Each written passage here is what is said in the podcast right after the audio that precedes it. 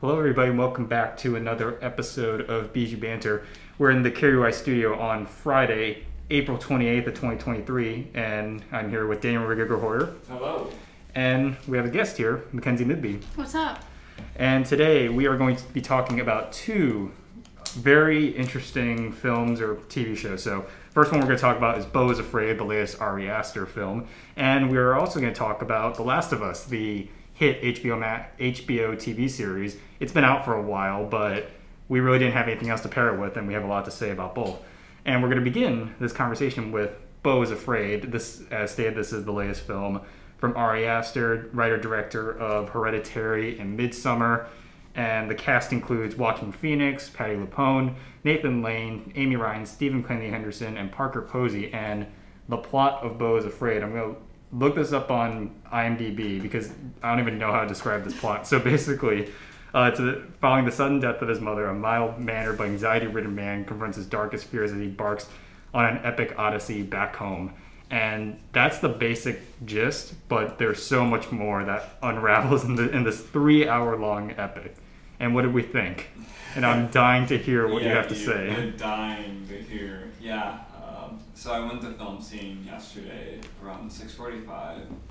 I got out of my meeting early, and it's like, okay, I'm just gonna settle down, and watch Beau's Afraid, see what see what all the hype's about. I mean, I've seen Ari Aster films before. I mean, Hereditary is a great horror film. I really like I really liked Midsommar. Sommar. Um, I think he is a really like talented director. And Beau's Afraid had a lot of hype behind it. Really, because well, for one, Joaquin Phoenix, everybody knows who that guy is, and you know Ari Aster is a pretty respected director now. And you know, obviously, he's like a director where it's you either love his films or hate his films. And um, I remember I sat down in the theater, and half the time I felt like I was in such a fever dream, like a like a really like surreal fever dream of a film. Because it's like you go into the film and it's like it just starts out odd and then it kind of continues that odd insanity throughout. And you know, after the three hours hit and I like walk out, I like walked home in dead silence. like, because usually I'm just gonna, I don't know, pull up my playlist and like listen to some of Doom or something. And I like walk home in complete silence, just like saying, what the hell is that? like, and it's like, and no, I think if like, you know, from a filmmaking perspective, this is like a gorgeous film. I think a really well shot. The production design is really great. Joaquin Phoenix puts in a great performance. Um, what's the name of the actress who plays uh, Mona? It's uh, Uh, it's two. It's two actresses. Two Um, actresses. Pa- Patty LuPone is, um, I guess, older Mona, and then young Mona is Zoe Lister Jones. yeah, yeah, Patty, yeah, both of the actresses playing Mona um, really worked out pretty nice. I really liked their performances in that film. It's- And also, it's also nice to see Nathan Lane in something after a while. Um, but it's gonna be hard for me to really judge just on a story level because it's just a film that is so incoherent in every way, but it still manages to bring across some emotions, which I think we'll probably get into. But yeah, I don't know. I mean, pretty impressive at filmmaking wise. I still have to process what I just watched. So. Yeah, um, I watched it sometime last week and I was just blown away by it. I thought it was a beautiful film. Um, I think that it's a definite shift from Ari Aster's um, Hereditary and Midsommar, both of which I love a lot, but um, it kind of reminded me of one of his original um, debut films. Um, we need to talk about the Johnsons, I believe. Oh yeah. Um, it's just so obscure. Um, makes no sense until like kind of the end. Um, he has like such a keen ability to put all these themes together and mush them together, and it takes a couple rewatches to actually understand them. Um, and I'm sure some people don't like that, but um, I've rewatched Midsommar and Hereditary multiple times and love both of them so much. Um, I'm hoping to rewatch is Afraid pretty soon. Um, I love the mixed mediums as well. Like I thought, um, without getting too much into it, um, Beau's journey going through these different um, worlds essentially and these different mediums he's in, he encounters is just so incredible, and his character fits every single world, which is really neat. Um, and that shows Joaquin's ability to act so incredibly. Um, I'm always impressed by his performances. Yeah, Beau, is Afraid was one of my most anticipated films of 2023 because Ari Aster has had an incredible one-two punch. Um, Hereditary and Midsommar are incredible films, two of my favorite films actually, and he has he has this ability to create a really really disturbing and bizarre um, film, but it not only sticks with you, but it's not just done for shock value. Like there is so much substance to substance to it, like thematically, subtextually, um, and symbolically. Is like, and it's the type of film that you want to go back and rewatch again. And what I also really respect is that he's not afraid to take risks. Like, say what you will about some other filmmakers, but Ari Aster goes all in with any film he makes. And Beau's Afraid is the epitome of that because it really just seems like A24 was like, we trust you, do it, do whatever. We're not going to interfere at all. And he did it. This is three hours long, is a surrealist black comedy kind of quasi horror film. It's like a mix between David Lynch and Charlie Kaufman put together. It's like kind of like everyone else. I had to really sit and like process this because sitting in the theater, I was shocked. But at the same time, when I really sat and think about it, I haven't, I've only seen it once. I would like to go back and rewatch it again when I have time because it's so long. It doesn't, it doesn't have the the specific oomph that Hereditary and Midsommar had because those movies disturbed me way more. And Mo- Beau's Afraid is is is a disturbing film by for sure, but it also blends a lot together. And by the end of it, I'm just sort of confused with what the intentionality behind everything was.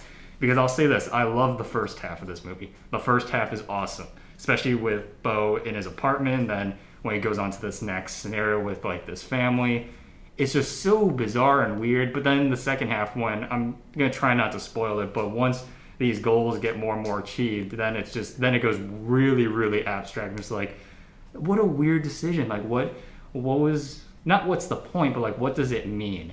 And it's like in in Hereditary and Midsommar, like you question that, but you also have some basic idea. Whereas Afraid, I think, intentionally throws these curveball curveballs at you to confuse you in a way that I kind of like, but also won't stick with everyone. And I, I have a story to tell because when I saw this at FilmScene, the audience that I saw it with were not happy at all. there was one guy at the end of it who said, "What was that?"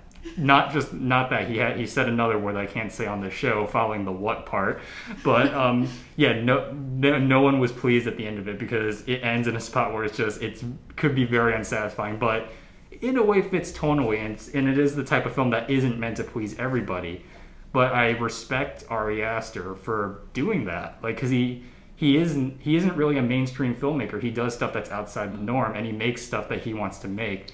Some can interpret that as potentially selfish or narcissistic, but I think it's really really bold, and more filmmakers need to do that because it is an expressive art form. It's not. It's become so like commercial and corporate, and this shows like yeah, this is true independent filmmaking at its finest, and above all, Aster knows how to direct his actors. Like Joaquin Phoenix is especially incredible. It's one of my favorite performances of him, and yeah, it's just there's a lot to just unpack, and it's still it's only been a it's been a week, but it still has stuck with me, which I really really like. Yeah, it's, it's kind of like because I think the difference between this film and um, Hereditary and Midsommar is just that there is not a moment where you feel grounded at all. There is not a single moment. I mean, at least you can kind of say in her in like Midsommar after like they take the uh, psilocybin um, drugs that they you know they're kind of out of it after a while, but you know it still finds a way to keep itself grounded. The same thing with Hereditary. This film, it's like you don't feel grounded at all. it's like it's like a high where you can't come down from. It's just like mm. it's you're really stuck in like this anxiety induced world. Like even like once, because you know it kind of starts off in a way where it's like it's very anxiety induced, and then Beau starts to enter into this world that is so like in crazy and insane and it's like it's a, it's a world that you know feels very like scary to him which you know obviously hence the title Beau is afraid like it's a it's base it's so anxiety induced at the time. And you know, it does take time to like really settle down and like you know, um, really you know, explore a little. But I, I really do like the fact that they kind of brought in like this mix between like stop motion animation and 2D animation in one sequence. Um, and it, it feels it's such a pleasant sequence. Like it doesn't feel like quite as disturbing. I mean, it gets disturbing eventually, but it doesn't feel like it really feels like the anxiety-induced fever dream we started out with. And I think that's like that might be the turning point in the film where like it starts to kind of lose its touch a little bit like after that sequence. Cause I think then it tries to get back to the story and I don't know. Like it's I think it works in some respects with like the visual imagery, but I think it just still kind of I felt like it did better when it started out than it did when it ended. I think that's kind of where it is.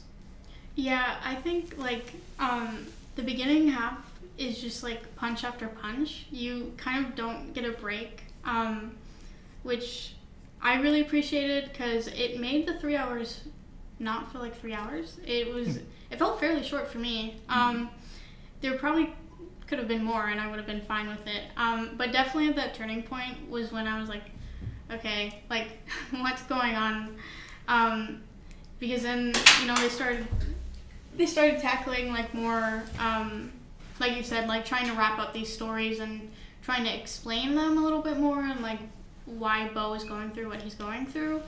And none of it makes sense. Um, I sat there like racking my brain the entire second half like what what does this mean? Why why is he here? What what does it mean for this person to appear? Um, and I just like I that's why I feel like it's definitely um, something that I need to rewatch and like go in with a notebook or something because there is so much um, symbolism in the second half specifically that um, Aster like barely touches on, um, but it's enough to like evoke emotion and evoke curiosity in the audience. Um, and I like, I still I I feel like I remember the first half a lot more than the second half because of that because I was just so confused the entire second half.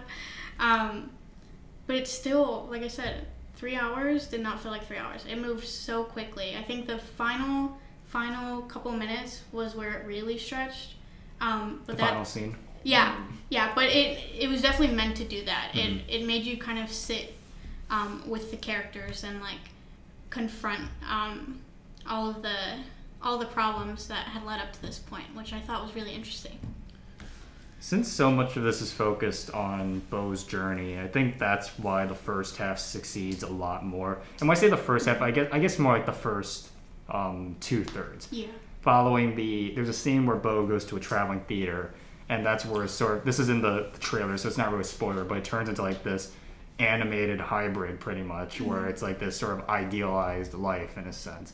And that that whole sequence was beautiful. And it's it's very long too. It's like a 20 minute sequence that kind of diverts from everything but it's it's done in a way that's like okay we understand more about this character because Beau is such a anxiety induced fearful character of just everything around him mm-hmm. like he what's genius about the direction of the film is the fact that every one of his interactions is interpreted in a way where it's like okay is this really happening or is this how he views the world there's a scene where um, he's running out into the street and he's trying to get att- the attention of a police officer. And the police officer pulls out his gun and he's just like don't make me do this don't make me do this. I'm to shoot you. Even though Beau is not doing anything he's not the criminal in this situation. So but it's framed in where it's like oh this is actually happening but maybe it's not. It's it could all be in Beau's head. And that with that context in mind it makes you rethink what is every single shot really really like in reality instead of his head and that continues on but when he does have to face his fear of actually achieving the goal of seeing his mother that's when sort of the surrealism kind of dies but at the same time does restart in a new way and that also gets more confused i think that's the problem is that like Ari Aster had a very clear idea of how he wanted to tell the journey part. He even called it a Jewish Lord of the Rings too. He said that in an interview. And once he, you get to the location, it's just like I think I don't want to say he wrote himself into a corner, but it's just like how do you how do you build off of that too? I think that's why the second or the last third kind of lost lost me or was like losing me a little. Mm-hmm. There are some amazing parts in it. Like there's a scene in, in an attic, which I'm not going to say anything else, but it is very, very audacious and bold. And that also showcases some of Joaquin and Patty LuPone's best acting in the film. And yeah, I also really love the whole sequence with um, with Nathan Lane, who's like this. He's a father, and he, he has a daughter too. Who um, that's that's a that's a whole other can of worms. So it's just like I don't even know where to go from there. But we'll continue more with our conversation of Beau is Afraid after this quick PSA. Welcome back to Bijou Banter. We're continuing our conversation on Beau is Afraid. Um, do we have a favorite sequence in this film? Like. I mean, I'm guessing for me, yeah, it's still that animated sequence. Um, I do really like how that was like paced, and it mean, it felt like very like melancholic, I guess. I mean, it, it, which is odd, especially for a film like this, where you know half the time it's like anxiety. It's pretty anxiety induced, but it's like, and but I feel like this is just very. It felt very nice to kind of see these mediums of animation and just really good acting from Joaquin Phoenix. Like there's some point where like I kind of lost the fact that it was Joaquin Phoenix who was acting. It was very. It felt super realistic in some way, but also kind of felt very surreal. Um, so I do feel like that it. It definitely, I think that's like the sequence that probably stuck with me the most, and I think it's going to stick with a lot of people like after this film, like regardless of whether or not the film's gonna like like regardless of the criticism it's receiving. Um, so I feel like I feel like that's probably my favorite. what about that scene with the paint?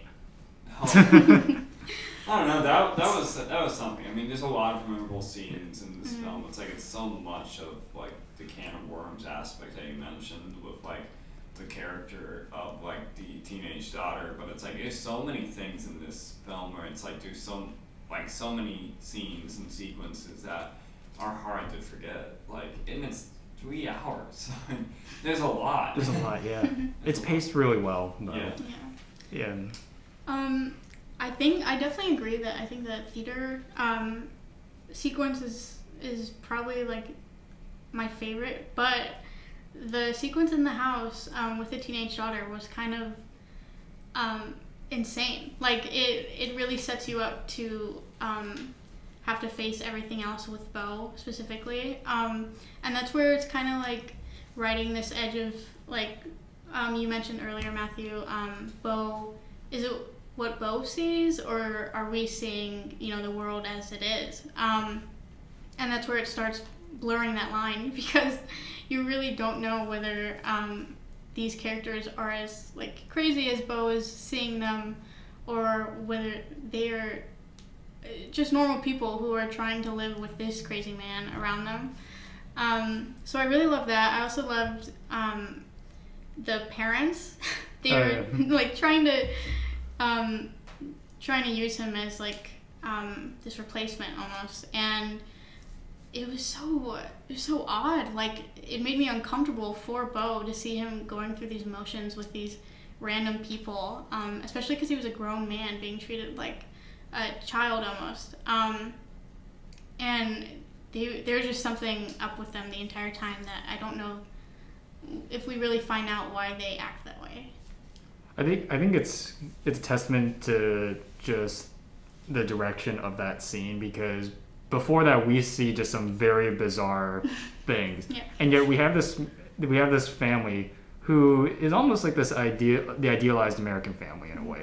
But there's a point where they're so overblown with kindness, I guess, that that in and of itself becomes um, disturbing and uncomfortable. Sort of like that forced happiness, that forced positivity that doesn't really seem natural in a sense. It's like it's so fake almost, and that's kind of like even with the how the the set design is, and that's in that scene, just the house and the scenery. It's all like bright and colorful and lively. So it's just like, yeah, maybe this isn't real. Maybe who knows what actually happened? I really just don't know.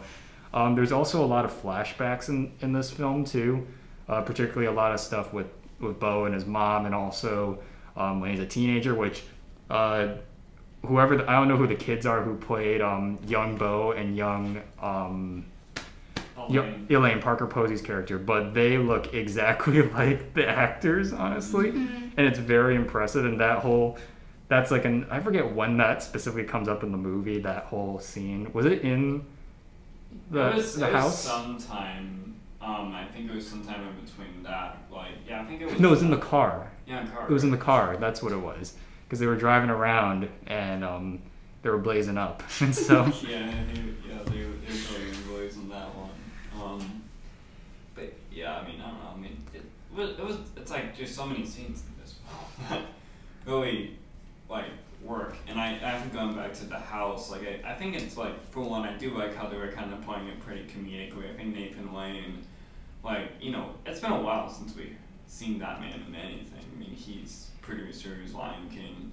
Um, he's more of a theater actor. yeah, more a theater actor, most certainly. But I think it's like I do kind of like the way Nathan Lane like acts a lot of the time because it's just it's just like that voice that kind of makes me laugh a lot. I mean, especially like in Bird, and I think like with the Birdcage, like when that comedy film with Robin Williams, like he's very good with good in that. I might be wrong. It might not be the Birdcage. It might be something else. But he's like I do like how he kind of played off like Beau in that scene, and like you know this kind of comes off like pretty like like just very like nice, but it's also like that type of comedic nice that you hear, and and I don't know, like half the time it's like he's like yelling, like in yelling in like the scene, but it's like a positive yelling. and you just love that. And- Well, it's so, it's so condescending too. Yeah. like just like I'm trying to work with you, man, but just like now you're really testing my patience. Yeah, he doesn't change his his tone. Yeah, and then it's like you then you have a, the contrast with like the daughter who is just like not positive at all. this is a very disturbed individual, and it's like I like everybody like maybe apart from like the mom, like because the mom you kind of get like some disturbing stuff with too, but it's just like. It's a po- It's like all that positivity, like contrasting with all that negativity. Yeah. Like that's just what makes like the whole house scene work. Yeah, and, and we say scene, but it's like it's more. This movie is basically made up of four or five like major sequences Mhm. that last for like a really really long time because the whole opening in the with him in the apartment that's like a solid I don't know 40 minutes maybe. Yeah. That's a long time. The house sequence is probably longer. Then you got the theater sequence. Then you got when he goes to his to his um his mom's house, and that's like the last hour of the movie. So yeah, it's. I am curious. Um, this movie, this was A24's most expensive film. I'm not gonna say the the amount because I can't on the live radio, but I don't know if it's gonna recoup its investment. Honestly, at this rate, it didn't. It, like it did fine, and it actually did really well in its limited release when it was only in five theaters. But when it expanded, it did okay. And I wonder, based on the reception of this, what what is the future hold for Ari Aster? I think he's still going to have some a good working relationship with A24, but will they allow him to make something like this again? And I, I'm going to say no, honestly. Yeah, I mean, I feel like that, you know, I think with, you know, somebody like Damien Chazelle, um, and uh, Robert Eggers, you can kind of say like their first couple films were received very well. I think even like The Lighthouse made like a pretty good investment upon it, upon its return. And it's probably the same thing with like Chazelle's first three films. Um, I mean, well, First Man didn't make too much, but you know, studios started like you know to understand like you know these young directors probably are able to make back investment. I mean, obviously can't say much for Giselle after Babylon's bomb bomb last year, but you know, it's like it's that kind of thing. And I think you know, Aster, I mean, no, Hereditary and as good as like those films are, they, I mean, I think like Midsommar are really divided audiences. Like I think people either love it or hate it. Um, and so I don't know if that was like the key point to saying yes, we'll give you complete creative control, no limits here. You all the fences are down, the gates are open, and I feel like that with this film, especially if it's how it's being received financially at the moment and probably critically as well, because I do know like people are either like hit or miss on it right now. Yeah, it's pretty divided. Yeah, pretty divided. I don't know if A24 is gonna like give Aster that much control, like as much as he had with this film, because it kind of I felt, like I said, this kind of felt like that the film really polarized a lot of people. Oh yeah. I mean, just like Yeah. even at the screening I was at, it's like you know, there's a fair number of people, and half the time they're like, you know, just like looking so confused and like trying to figure out what is going on. There's there's some walkouts in my screening. Yeah, I mean, there was like one person that like literally stepped up and just like, I can't do it on the regular. He's like, what? and then just like literally walked out this out the up, upstairs door. But on the flip side of that, there were people that, at least at the screen that I went to, were congregating outside the theater and discussing. Oh, yeah. And that's what Yeah. that's the response that I think. I think Aster wants that type of divide response. He's no stranger to like polarized mm-hmm. responses, but I think this is where he was like really, really pushing. it. Not with just disturbing factor, because I would I will admit this movie is not as disturbing as Midsommar or Hereditary, but it's just weird. It's off-putting. It's uncomfortable, and it's just like yeah, for some audiences that's a little too much. I would say. Yeah, I feel like A24 was like fully aware of what they were getting themselves into when they greenlit this film. Um, because I think they they also trust their audience enough to, you know, come back to them, come back to Ari Aster, even if they hate his film. Um, it's crazy that you guys had those experiences because I think my um, my showing, everyone was having a great time. It was really intriguing. Like everyone was laughing. Um, at one point near the end, something, um, the attic scene happens, and everyone's dead silent, and you hear this guy like giggling, and then my entire group, um, there's like four or five of us, just burst out laughing, and the entire theater starts giggling with each other. Um, and I really like that. I feel like maybe um, they were more prepared, or maybe it was the audience itself that was kind of helping each other through the film. Maybe.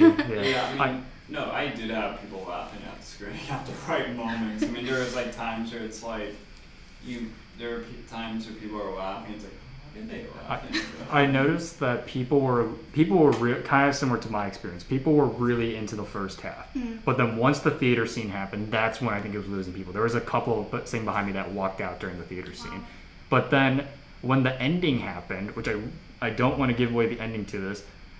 I've I remember sitting thinking just like it would be hilarious if the credits just started rolling now, and it did, and and people were pissed. They were not happy about that at all. So I think people had the same reaction that I did, but because of the ending, that's what that's what made them hate it. So Yeah. Honestly, I, I did kind of like that dead silence a little bit at the end. Yeah. oh, I did too. I thought it was Yeah, it- It, felt like peaceful. I don't know. Like it's just sound like you're at kind of that bliss. I'm guessing it's kind of the purpose. I guess. no, yeah, I get why. But So it's, I guess given I don't know if like people were ready for that though. It just kind of felt like you know listening into some deep meditation after like you know experiencing like a, a very traumatic thing. It's just like that's I'm guessing that's like kind of the feeling I think Aster wanted in some way. Yeah, it felt like a lot more anticlimactic than Hereditary and Midsommar's endings. Mhm. Um, because you know that it's the ending with you know Midsummer. She, she's in her um, her floral costume dress and watching this uh, building burn down, and then Hereditary they're in the um, cabin, Mhm. and so it just this one it's just like it happens, and then you're like, oh, that's yeah, that's all you know like he makes you sit in it and it's really interesting that he chose to take that route instead of the more abrupt um, endings yeah, it didn't cheap out, which I which I respect. Mm. But we're just about out of time for our conversation on Beau's Afraid. So final thoughts. I think it's gonna take me a while to like realize like whether or not this film really paid off. I think there's like a lot of things that really work here. I think the cinematography, production design, and Joaquin Phoenix's performance, ah, Joaquin Phoenix's performance works um, incredibly well. Um, I think the supporting cast does a really good job, and I do like it that it really dove into the surreal, so surrealism of the whole concept of the film because I think the film is, like I said, it's just, you, it's like a high and you can't come down. Like it's just that type of film, and I really do respect that Asteroid really went full all in on this. Um, I'm guessing it's just gonna be a while before like you know an audience will come back to this and like look back at it and seeing like seeing this as like either a great film or a bad film. It's gonna be a while. I think you know people have warmed up on Midsommar a little bit, and now Hereditary is considered a horror classic. So I think it's gonna. So maybe Beau is Afraid can get that type of response, Mhm. but we'll kind of see. I mean, it's only time will tell. Uh, as of now, I think like my rating is undetermined. Um, I just, I really hope it isn't um, unmentioned at uh, the awards come next year because they did the same thing to Midsommar and it was um, really disappointing. So I hope it at least receives some nod. Yeah, it's a very unique film.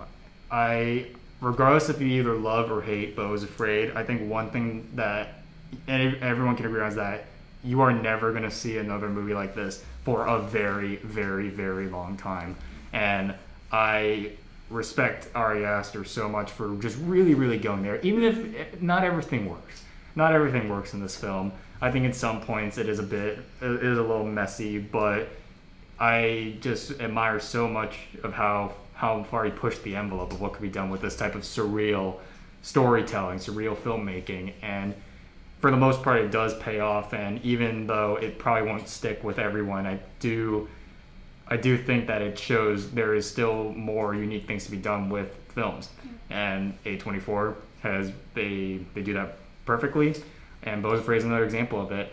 I will admit this is Aster's weakest film, but still not a bad film, honestly. And I do need to see it again. So it's currently playing at Film the Chauncey. Check it out if you would like to. For now, I'm giving Beau is Afraid a 7 out of 10, but that rating could very much change. So we're going to move on from Beau is Afraid to The Last of Us.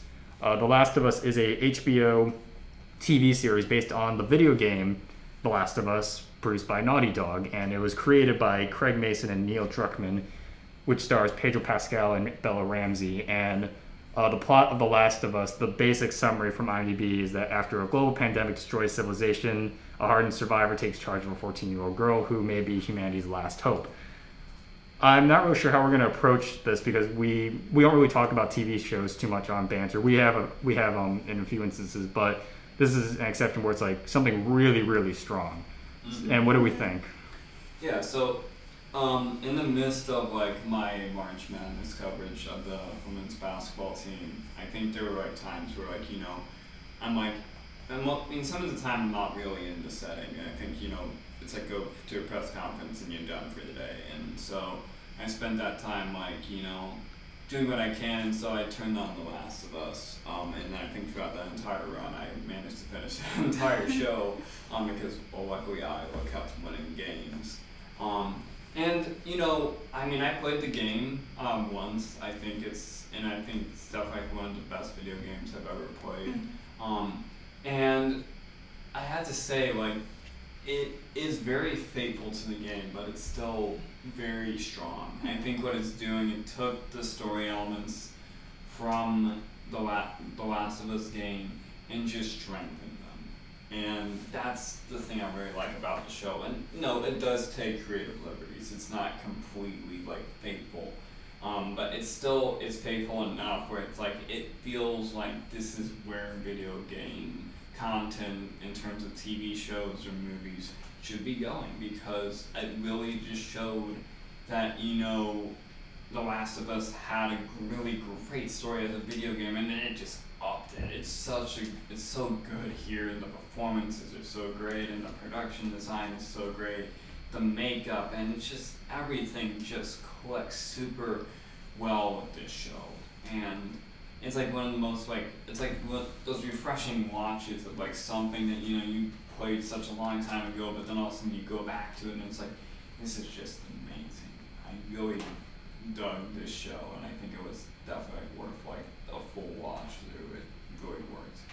Yeah, I um I've played both um, first and second a couple times, so it's like it's probably one of my favorite games ever. Um, it I definitely agree that it is a faithful adaptation, but it still manages to um, take new creative liberties um, for the sake of the story and um, kind of to pull us away from that like video game standpoint, which I really appreciated. Like when it comes to uh, the amount of uh, like clickers and all of them, all the monsters throughout it. Um, there's a lot less, but when they are present, it's scary. Um, they make themselves known, and you are just as anxious as you were when you were playing the game. Um, I also loved like the the themes that they explored throughout it. Um, they did a couple episodes that were a little controversial, um, and I really appreciated that they chose to take that stance and kind of stick with it and um, present some really beautiful stories in this universe. So I, I stand in a, a different position because I have not played The Last of Us or The Last of Us Part 2. I remember, even though I've never played it, I do know the bare basics of this story and these characters. And I remember when they announced apparently a Last of Us movie or TV show has been in development for a really, really long time. Mm-hmm. Um, I'm not sure the exact history of it, but this HBO series was greenlit a few years ago. And when it when the first episode came out, I didn't watch the first episode right away, but I saw it was getting like 98% on Rotten Tomatoes, like super super high critical praise, which is extremely rare for a video game adaptation. Mm-hmm. So then when the second episode came out, I asked my friend who is a big fan of, of these games. I'm just like, should I watch this show if you, I've never played the game? And he's just like, yes, you should because it'll be better. You, you haven't you don't know what's gonna happen. Like, all right, sure, I'll check it out. Immediately in the first episode, I was hooked. It's just like, and it's rare. I have there's a lot of TV shows that I've never seen in my life before. Like, I there's a list and it's like most of most TV shows. But so I'm it's. I would say like this. Take this with a grain of salt, but I truly believe that The Last of Us is one of the best TV shows I've seen in a very long time. Like my probably my favorite TV show of like the 2010s or 2020s decade has been Stranger Things, and this is really really close to like being being there. And I think what's so impressive about it is that it is such a well-made character piece. Like you really grow to love these characters and this care about this journey that they're in. It's a post-apocalyptic movie and it's not really horror it's more it's it's a drama pretty much and that's what i really liked about it it was so refreshing to see that where yeah there are moments where it is horror based but it's still cares and it prioritizes its characters and story over anything else following each chapter. Even going back in time too it's not like it's a completely linear story but whether it be backstories or flashbacks or whatnot it's all interconnected and it makes sense too. Like i just really love the world that this series builds and um, i know some a lot of fans they're kind of i might have to ask you too about this but just in terms of like the casting but i loved pedro pascal and bella ramsey as um, joel and ellie i think their chemistry is fantastic and they're very very believable too in these roles and more impressively the production design too is amazing, especially for a TV show. Like this has, I don't know what the budget was for the series. I think I read somewhere it's one of the most expensive TV shows produced, which I, I believe that because the money's on the screen. It's just like, yeah, everything looks so authentic and genuine too. And with it looking dilapidated, it's just like, yeah, you could tell that like no one has been in these locations for like years, and it's so desolate. So yeah, I have a bit of a different perspective. I was more judging this as a sto- as a singular story or as I guess a miniseries, but I loved it. Um, because I've not seen, I've not played the games. What were the changes then? Because everyone has said it's a pretty faithful adaptation, but they did take liberties. Like, what are some like big ones? I guess. I think a lot of it was like pretty much sacrifice and action. Um, I think you know, because you know with video games, a lot of it is about the action. I think it's like going from point A to point B and certain like um, parts of the story, and you know, and then eventually like hitting the ultimate goal. And I think you know the show really sacrificed a lot of like the action-oriented aspects of the game and focused more on the dramatic aspects, which I think really did. I think really served the show well. I think there's this whole episode, um, and I don't think it's very much of a spoiler anymore, but um, where you have Nick Offerman, um, Episode three. episode three, when Nick Offerman and uh, what's it was another actor in that scene. Too. Oh, um, Oh, um, it's uh, Mar- Murray Bartlett Yeah. from, from The White Lotus. Mhm. Really good actor. Really good show. So watch White Lotus if you can, if you want to. Um, but um, it's like you get a scene with those two actors, and it's so beautifully acted. Like it's just beautifully shot, beautifully acted, and it's just, and this is where it's like sacrificing the aspects of like you know this these, these action oriented moments in the game and then just like really amplifying the dramatic purposes of it. Like it really works so beautifully. Because you know a lot of times with like video game content they're so focused on the action that they forget the emotions and there's points where they forget focus so much on like one aspect and forget about the other. But here it's like although they sacrifice a lot of the action from the games, they really make it work because the characters are so endearing. And I think that's what made it work, and I think you know that's why it works so faithfully as an adaptation because it captures it nicely, but it captures it enough where it's like you know it still feels like it's part of the full story, and I think that's what made it work for me. Yeah, they um they also like introduced some new characters. Um, Okay. um, Kathleen, um, who's played by Melanie Lynskey, she um, is a completely new character. The, her storyline is completely new, um, which I found really interesting and smart because it makes people who have played the games um, want to stick around and figure out like who she is and how she's going to play a part of their story. Um, and I also, yeah, I loved like that they kind of open doors for these characters that are briefly mentioned in the game, um, like Bill and like Frank, um, and also I believe um, Elle's or Ellie's um, love interest in the show um, was like a DLC of the game, and then they turned That's it into heard. yeah they turned it into an entire episode, which was probably my favorite episode um, of the season. It was so beautiful, um, so sad, and I thought that was really great. They kind of like, in a sense, retconned a lot of the stuff to include like details from the DLCs and like um, the second game, kind of to set us up and set viewers up um, who haven't played the game, which I thought was really smart because they totally could have left it all out and kind of prepared us for that second um, season, but um, or left us in the dark for that second season. But they they set us up beautifully. I think what helps of why this show works so well, not just as from what people say as a video game adaptation, but as a story, is because the game was story driven. Yeah. It seemed like, like mm-hmm. even though I've never played it, I know like that it's very much you t- play as the characters and you go you guide through this narrative. Because we were talking about this when we did the Super Mario Brothers episode. I briefly mentioned The Last of Us and just like there's a reason why something like that hits better because it had the source material it's based on was basically a story. And yeah it was a very clear faithful adaptation because they had a good narrative thread along that. But mario obviously that's that's another story. But yeah it's just i cared i think that's the most important thing Yeah. is like i care about these characters survival. And in a post-apocalyptic movie it's just like okay you're you want to care about the about characters, but it's like okay, if they do something really stupid or if they're just like not well defined or their chemistry isn't believable, like you can't. It's hard to get really attached, but because they spend so much time building building scenes with these characters and, and episodes run the longest one I think is like 90 minutes, so it's basically a movie in a, in a way. So it's like we spend so much time with them. It's just like, yeah, we really do feel for them. I will say the one the one downside to the show, and it's a very minor one because I I, I think every episode in this movie is fantastic. Mm-hmm. There's not a single bad episode.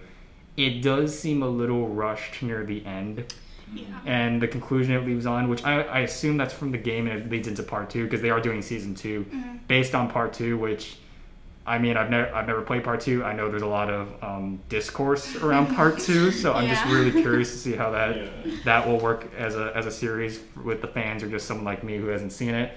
But yeah, I think my favorite episodes are probably episode three, which is the one with um, Bill and Frank, which that one was trending on Twitter for its representation, and it's just very, very, just beautiful. Like there's so many beautiful moments there. Episode seven was also really sweet, and I know some people didn't really like like it, but I loved episode eight with um, the can- the cannibals. Spoiler, I guess, but because that when we're talking about the lack of action, it's just like because there's a lack of action in in the show when it does hit, it's not only personal, but it's like oh you they're in danger, they're in serious danger, they need to fight their way out because they're basically at their low their lowest point, and especially Ellie too, which that's essentially her turning point as a character, and it's like it's so satisfying to see. She's putting her in like this super dangerous situation, and I know some people said it was rushed. I thought it was perfect, a perfect episode. Yeah, and I think like you know, I know there's like fans that are pretty upset about the casting of Bella Ramsey as Ellie because uh, yeah, they look nothing like. Oh, who cares? As long as long as like- as long as they embody the spirit of the character, that's what matters. And, and, and they do that. Um, they they do that. I think Bella Ramsey does such a good job with um, her, the character in the show, and I think really brings out a lot of the emotions of this character, but also it's the character's so funny. Yeah. It's like I think that's like something that you know was present in the game, but it's like it they make her so like charming and like hilarious. But then like once you finally get to figure out like where she came from, because I mean this is probably where you know it worked for fans that were not familiar with the games. Is that that episode with her and Storm Reid, where you know they really do a good job of diving into her backstory. I think it works out beautifully. Like it's a character that you know has a lot of char- has a lot of charisma and charm, and it's just beautifully acted. But then you kind of go underneath and like see this is a person that really has been through a Been- lot. been through a lot mm-hmm. and is very angry at the world, but at the same time re- does retain her innocence in a sense. That's mm-hmm. especially highlighted in the earlier episodes of the show. So yeah, she's she's probably my fa- favorite character in the show, mm-hmm. to tell you the truth, just because she has so much depth to her personality, and we we see everything, and that's the benefit with this being a show and not a movie, because I think they were gonna do this was gonna be a movie at first, was it not? Yeah. Yeah. Okay. Wise decision to switch it over to a TV show. But we'll be right back with more Bijou Banter after this quick grand spot. Welcome back to Bijou Banter. We are continuing our conversation on The Last of Us. And Kenzie, you, you also want to touch upon the casting? Yeah, um, I was just like, I remember when Bella Ramsey specifically was like first announced. Um, there was like a lot of uh, debate around it. I debated with my my own father about it, um, and same thing with uh, Pedro Pascal. But I think they both embody these characters so beautifully. Like I couldn't see anyone else playing them. Um, especially Bella Ramsey. I think they they took Ellie, who is already a uh, incredibly constructed character, um, great representation of like queer teenage girls who are trying to navigate the apocalypse, and just like raise the bar like completely for um, for these types of characters. And I think it really wouldn't have been the same had they casted. Um, I think people talked about like Kate Denver and like some of these other younger actresses, um, it, I just don't think it would have worked. Um, and I'm really glad they stuck with her because I know like Neil Druckmann constantly got um, kind of like dragged for for his choice. Um, and same thing with Pedro. Like he, people wanted the voice actor of Joel to play Joel in the show. Um, Oh. Troy Baker, um, who is who's voiced a lot of people. Um, I think he's been in Uncharted, um, a lot of major video games, but I'm glad that they chose like a an actual actor, a Hollywood actor, to do this because um, he first off is such a good Western um, actor. He he does so well at embodying like that Texas country um, vibe. I, you know, we're gonna see it in uh, Pedro Almodovar's new Yeah. film with Ethan Hawke. Um, and I'm just glad that like he's also able to show off his own skills, like the angst that Joel has and the pain that he carries with him, um, to the point of like discussing, um, you know, not wanting to be in the world anymore without his daughter, which was um, made me cry a lot.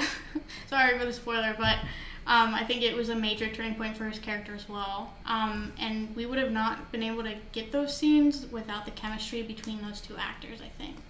Yeah, and that's especially highlighted in the first episode too, because I think Mm-hmm. the first episode does a great job of introducing everything, like the virus, the the apocalypse, the characters, and how they come together, and like the whole prologue with um Pay, with Joel and his now deceased daughter Mhm. was like that gives so much context that I think I I assume that's in the game. That has to be in the game. Yeah. it's just like yeah, it's like that you need. And and then if there was a movie, it would be severely cut. It probably would have been rushed. And yeah, if this were a movie, it would probably be like two and a half hours long. I feel like, but you would still miss out so much. Like they would easily, they probably would have cut out all of episode seven if this were to be a movie. Honestly, especially if you said it was DLC Mhm. too. So Yeah, I mean, I especially like that. You know, the benefit of having this as a series. Um, I think because it does kind of help like make it feel more episodic in nature. Um, because you know, for the most of the time, it's like you know we're in a di- we're in a completely different setting in each episode. Um, each setting each setting just keeps on changing, and because obviously there's a lot of time to kind of kill. Like you know, in the game, there's a lot of time to kill between going between from one place to another. Um, which you know is typical for a lot of video games. I mean, Red Dead Redemption Two did it. God of War does it. I mean, it's it's common in video games. You're on this journey, and while you're on your way, you're gonna go across these little side quests, and then you're gonna go back to your journey. Um, the show like obviously sacrifices elements like that, and I think like having it episodic in nature like makes it feel like the passage of time is very fluid. Um, because you can just tell that, you know, like Pascal and Ramsey's characters are growing with each other incredibly nicely. I think they really do such a good job of like demonstrating that passage of time and just showing this relationship grow throughout the throughout the eight episodes. I think it works out beautifully. The the absence of like sort of that interactivity, kind of like what I touched on in the Mario episode, is that because so much emphasis is placed on interactivity in games, that is hard to translate into a movie or TV show. But because it, like now we're at a point where games are way more developed than they've ever had before, like narratively wise, character wise, and it seems like The Last of Us. Um, I, I, I have looked up gameplay footage of it. If it, the story comes before any of the action, because you are you are playing as the characters going through this narrative. Yeah, there are like side quests you could do, but its core focus, its core elements are the story. So that's why it translates, I think, far better into this type of film or TV series. So it's and it's why I think as an adaptation, it doesn't need to be like, oh, we need we need we need some more things from the game. We need to have more action. But it's like, okay, when you do add that, it's just like then that that's where you get into the elements like the interactivity is lost. Then that's when it feels like it's a bit more awkward. So I'm glad they approached it in that in that sense by going more the dramatic character study route because it ends up working well for not only fans of the game but also if you've never played the game too. Mm-hmm. Like watching it, I was just like, I was I was never confused. I was never really like questioning anything. If it was, it was because more of the narrative itself, not like the translation of the gameplay mechanics.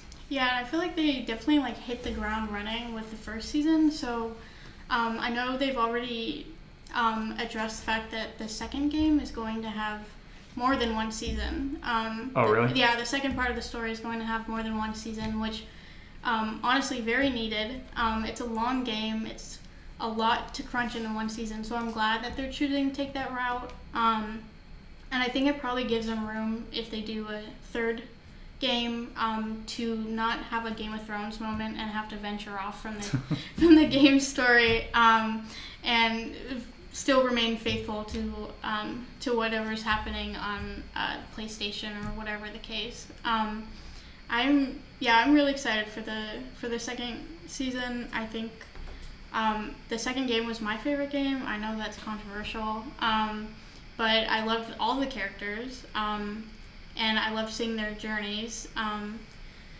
and I think they're gonna cause some trouble with with the second season, but I'm excited for it. I'm very, very curious because even though I've not touched the second game, there was so much discourse around that game when it came out, and I'm I'm not judging you two, obviously, but the la- uh, just basing just from an outside perspective, the Last of Us fan base just seems like the Star Wars fan base. It's Yeah, just like it's so hard to please, and it's like they get really annoyed at like little details. I'm not saying that's that's you no. two at all, but just like man, because there was so much discourse, I know so much about the second game, especially with the character of um, Abby, Yeah, and, I- and I I really want to know how they're going to handle that and how the fans are going to react to that. So, but it seems like this, as long as it has a good story, it's just like that's worth continuing. I think that isn't that what.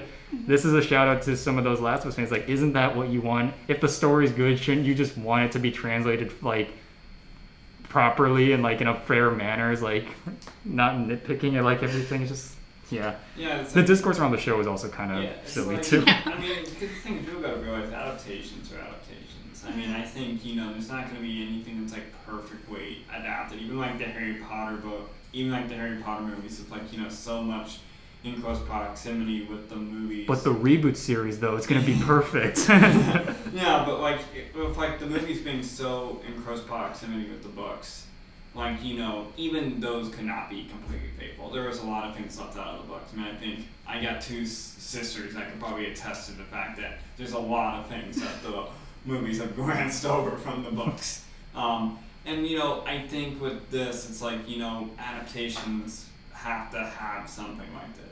And I mean, that happens all the time, and you gotta have these stories to like continue on. But it's also you want to be able to like you know make it like worthwhile for and, and accessible for an audience, but also like you know be faithful and you know I think no I don't think Last of Us fans are like Star Wars fans. I mean I think oh, you don't think so? I mean I'm not like in a way where Star Wars fans have done negative things to make like casting changes and make a studio close in on them. But I do think like that you know with I mean, I think with these fans, like they're very passionate. They, they want something done correctly. And, you know, I think this showing the first season of the series, like you know, has shown them that yeah, this is done pretty much well as it could be. I mean, I think that's kind of what it is. I mean, you know, it's gonna be interesting what's gonna happen with Last of Us Part Two, um, and how that's adapted. Um, I think. You know, I personally don't hate the game. I think it. I mean, I don't think it's as good as the first game, but I do think it's still like a nice game. I just think it's like felt a little bit bloated to me. I mean, it took me five years to finish Red Dead. Last of Us. Well, Last of Us Part Two, I'm still like getting through in some way, but you know, I think I'm close to the end now, hopefully. But I do think that you know, I. I don't know. I think like you know, people just gotta you know give them a grain of salt. You know, I think the creators and the writers and the actors have always shown a lot of respect towards the game and the fan base, and just you know really want it to be good. So. Before we get into our final thoughts, there was one question that I actually forgot to ask. In episode two, when they introduced the clickers and um, the last, in one of the final scenes with Tess, the infection is spread. Spoilers for episode two. The infection is spread via mouth, like it's like a kiss.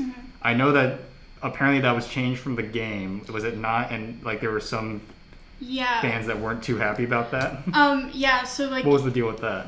the the mush they're originally like um, mushrooms that like pop um, and that's how you are infected or you're bitten um, as a typical zombie manner obviously um, but yeah this one they introduced the little I forgot what they're called um, through through kissing and like it's very odd but i actually really like the change. They had said that like it, they couldn't um, do the mushroom thing for a lot of reasons. Like it would have um, the fungus for like uh, a lot of reasons that wouldn't have worked and like they would have had to wear gas masks through a lot of the show.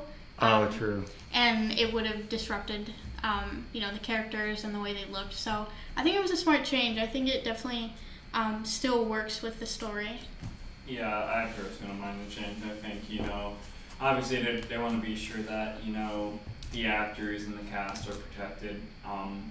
Because obviously you don't want, like, you know, a show with just gas masks throughout. um, and I'm pretty sure that, I don't know, that might have, would have made the fan base more mad than if they showed that with gas masks. I think this was just kind of a good happy medium. And personally, I don't mind. I think I find it a little bit more unsettling in that Mhm. regard because it's like it, it feels like the clickers are in a very like are in your personal space. and Yeah. I think it's much more like intimidating. In my What's, opinion. uh, I, I took it as someone who wasn't really familiar. I took it as sort of like that a twisted, um, sort of re, I, I don't know if reinterpretation, but like take on just the on, on just the theme of love because that's such an Mhm. important element of the show, and especially because we're that was following episode one, which really just shows mm-hmm. that sense of devotion. Then it's in the opposite way, where it's like that can kill you basically. That's what I thought was eh, kind of cool about that. But and then I just saw the response on Twitter. and was like, oh, that wasn't in the game. That seems like it was it fits so well thematically. So just that was just a question. But we're just about out of time on the la- for our conversation on The Last of Us. So final thoughts. Just a great first season of a TV show. I think there is a lot to like here. I think Pedro Pascal and Bella Ramsey put in great performances. Their characters have phenomenal chemistry. the production design is very pristine, like it's very faithful to the game, and it just makes the elements of the game much stronger when it's processed in the film form. And honestly, this is just I have no issues with this show. I think I cannot even think of a thing to really hate about it. I think all the right changes are made, and you know it really works out for me. Even like the last episode, although it did drag a little bit, I still think it Oh, you thought it dragged? not not drag, but I do think it like you know I don't know. I thought, Pacing I thought it ended too too quickly. I wanted it to be longer. I don't know, like pacing was a little bit off. I mean, I would say that. I don't know. My I'm still processing Boas right right now, but um, I mean, I do think it still like was entertaining. I think dude, I mean, this was a show where you know was just hooked from beginning to end, and I really am you know curious what they're gonna do with the second game. And yeah, I mean, I as the as shows is zero issues. I mean, this is just ten out of ten for the first season.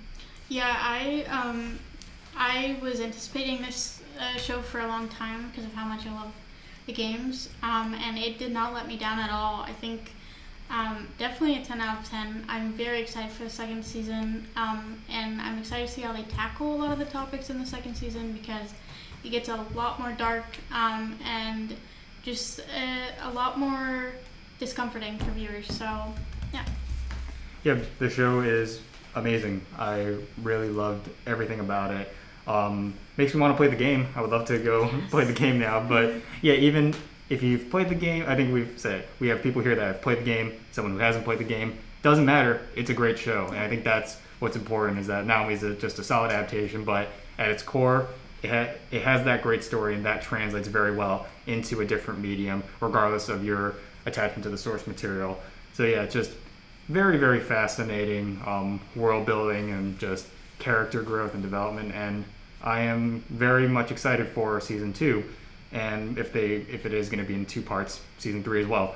I'm also going to give it a 10 out of 10 um, i will be honest i do rate tv shows on a slightly different criteria than a movie so if this were a movie i don't know what my rating would be but yeah even though not everything is like 100% flawless it's just like as a whole it's consistent i think that's what gives it the 10 out of 10 for me so that wraps up this episode of Bijou Banter. Tune in next week where we're going to be talking about Guardians of the Galaxy Volume 3, latest MCU project, and James Gunn's last Marvel project, And- probably, and our last Bijou Banter Last episode. Bijou Banter episode. So- So we we we graduating. So yes, Yeah, so until next time, I've been Matthew.